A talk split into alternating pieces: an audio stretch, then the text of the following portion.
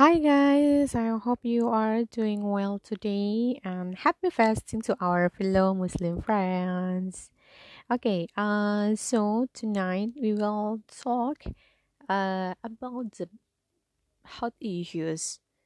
Hot issues antara uh, kita yang sedang berumur 24 sampai ke sekitar 30 tahunan yang mungkin sudah mulai beranjak dewasa ya yang pikirannya tuh udah nggak kayak dulu waktu kita mahasiswa atau masih suka foya-foya minta duit ke orang tua So today uh, kita akan berbicara tentang financial freedom. Why we talk about financial freedom? Because uh, di usia ini tuh bener-bener menurutku adalah usia yang cocok untuk kita menentukan our financial freedom roadmap. Artinya kalau kita nanti udah ber beranjak di usia kepala tiga, kita tuh udah punya plan yang matang atau bahkan kita tuh sebenarnya udah mulai melatih diri kita di usia sejak dini. Check it out. Gak sabar kan? Oke, seperti biasa sebelum kita ngomongin lebih jauh tentang financial freedom, uh, kan lebih baik kalau misalnya kita mengerti apa itu financial freedom tersendiri gitu ya. Kalau dilihat dari kosakatanya sih jelas banget financial freedom, financial artinya keuangan, freedom artinya kebebasan. Kalau disingkat ya kebebasan finansial gitu kan atau uh, you can talk about financial freedom is about taking ownership of your finance. Jadi kita bisa manage around cash flow-nya kita, kita bisa manage uh, financial of living expense-nya kita sampai kepada investment thing yang bisa kita lakukan gitu. Ini kalau aku kutip dari uh, Ramsey Solutions, financial freedom means that you get to make life decision without being overly stressed. Being overly stressed about the financial impact because you are prepared prepare. So artinya sebenarnya ya semuanya itu akan aman, kita akan terjauhkan dari stres-stres akibat hutang duniawi itu karena kita prepare lebih awal. Gimana caranya kita bisa prepare? You must to know about piramida keuangan dulu. Kita harus tahu dulu apa saja komponen-komponen dalam financial freedom. Akhirnya kita bisa menentukan plan mana, how to do-nya seperti apa. Gitu guys.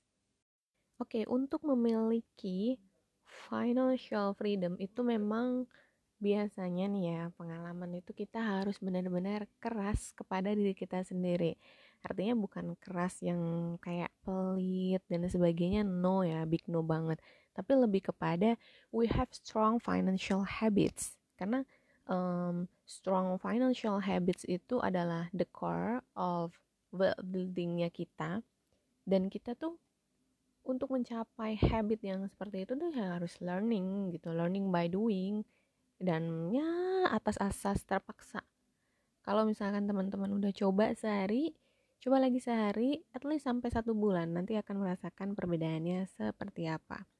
Nah mungkin aku akan share ya contoh uh, gimana sih nge-build untuk strong financial habit gitu kan.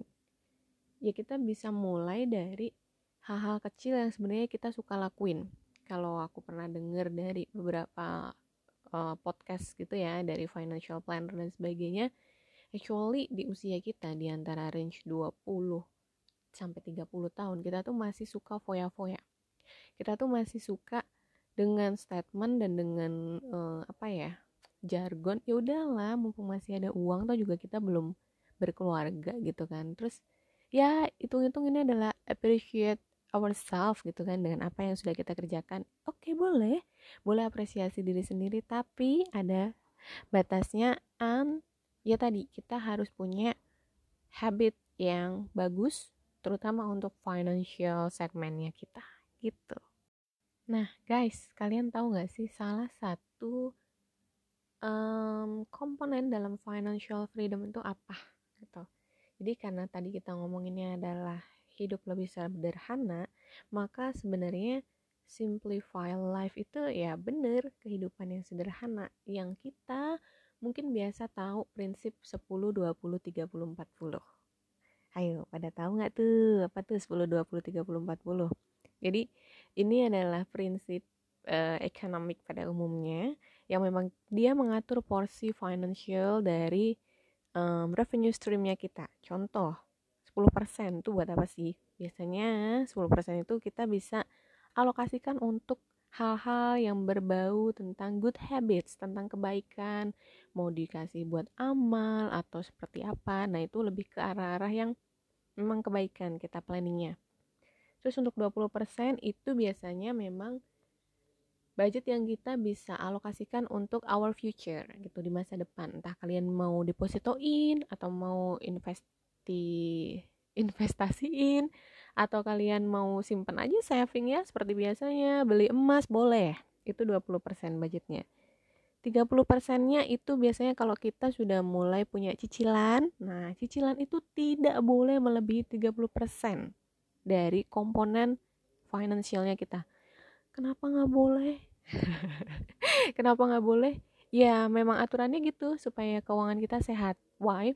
Ketika uh, debtnya kita itu lebih dari 30% pasti kita akan stress, being stress and ya hidupnya nggak nggak enjoy gitu kan. Ya meskipun kita kadang ah aku hutang tapi untuk beli mobil, tapi kan gue punya aset nih, gue punya mobil. It's okay, you punya mobil. Tapi uh, kita harus berpikir masa depannya. Mobil itu kan mengalami depresiasi nilai gitu kan. Saat ini di tahun 2021, contoh kamu beli mobil HRV deh 270 juta gitu kan. Terus cicilannya 5 tahun gitu. Nah, uh, apakah di 5 tahun, di tahun kelima, nilai mobil HRV itu akan tetap 270 atau turun? pasti turun karena dia adalah kendaraan dan itu masuknya ke dalam depresiasi nilai. So, dalam berhutang kita harus pintar-pintar untuk mengukur. Kalau misalkan hutang itu kan termasuk hutang konsumtif ya kalau beli begitu. Ada juga yang dia bersifatnya tuh hutang produktif. Contoh misalkan oh aku ambil cicilan di bank untuk membangun usaha minuman boba aku gitu kan Iya, itu bagus gitu. Artinya kita meminjam untuk menghasilkan revenue stream yang baru.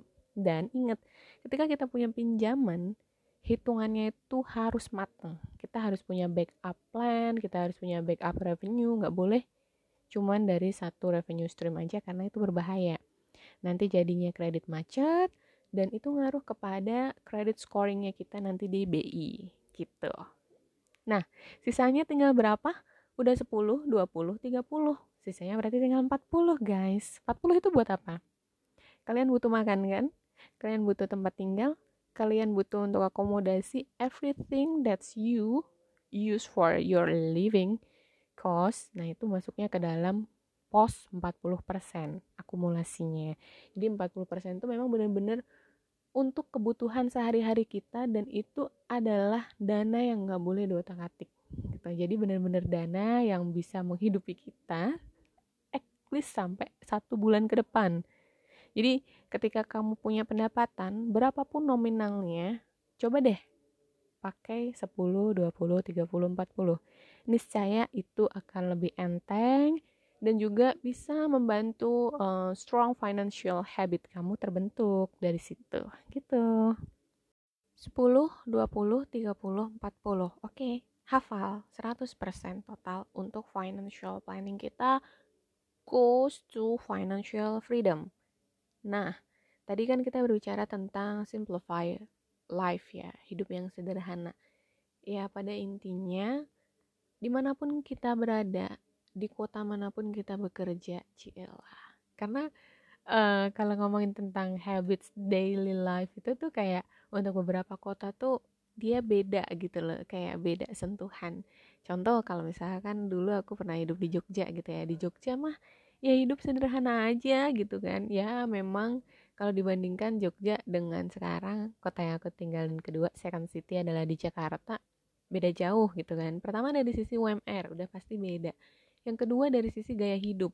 Metropolitan itu beda banget sama Jogja gitu kan contohnya. Ya you know lah banyak banget mall di sini banyak banget merah-merah si diskon matahari banyak banget tempat tongkrongan dikit-dikit nongki dikit-dikit kerja di kafe. Itu secara nggak sadar tuh ngaruh gitu loh ke habitnya kita. Dan alhamdulillah banget sih sebenarnya aku tuh nggak terlalu doyan ngopi ya. Jadi uh, kalau temen aku yang lain tuh dia tuh spend money itu paling banyak adalah buat hal sepele yaitu ngopi. Gue tuh nggak bisa nggak bisa kerja tanpa nggak ngopi. Itu adalah prinsip pecinta kopi yang aku pernah tahu gitu. Jadi mereka pasti setiap hari at least satu kopi kenangan. Eh sorry sebut merek. At least satu kopi ya kenangan ataupun janji jiwa atau yang lainnya untuk ningkatin mm, moodnya mereka gitu tapi sekarang karena kita sudah sama-sama tahu tentang ya financial dan sebagainya kita mulai beralih gitu. Jadi temen aku yang dulunya suka ngopi tiap hari oke okay, mulai berhitung mulai sedikit pil pelit gitu kan dengan mengubah tetap ngopi sih tapi kopinya sekarang ya sasetan deh gitu kan. Kalau ngopi yang di merek-merek terkenal kan paling nggak minimal 30 ribu gitu kan 20 sampai 30 ribu. Tapi kalau kopi sasetan ya paling mahal berapa sih? Misal 15 ribu kita udah dapat yang mereknya tertentu gitu kan dapat 5 lagi lumayan. Buat seminggu kalau misalnya 20 dikalikan 5 kan 100 ribu tapi ini cuma 20 air panas disediain sama kantor gitu. Jadi eh, memang sulit untuk mengubah habits kita apalagi mengubah sesuatu yang kita senengin untuk meningkatin mood meningkatin produktivitasnya kita. Tetapi you must to try gitu. Why? Ya kita tuh sakit-sakit dulu lah di saat ini karena tujuan kita itu in the future kita punya financial freedom. Gitu guys. So far uh, I think it's enough. Intinya adalah strong habit good money habits itu kita terapin in our daily life day to day. Nggak apa-apa hari ini masih suka uh, jajan gak jelas gitu kan. Nggak apa-apa. Tapi dikurang-kurangin kurang-kurangin dikit-dikit ya. Setiap harinya dikurangin.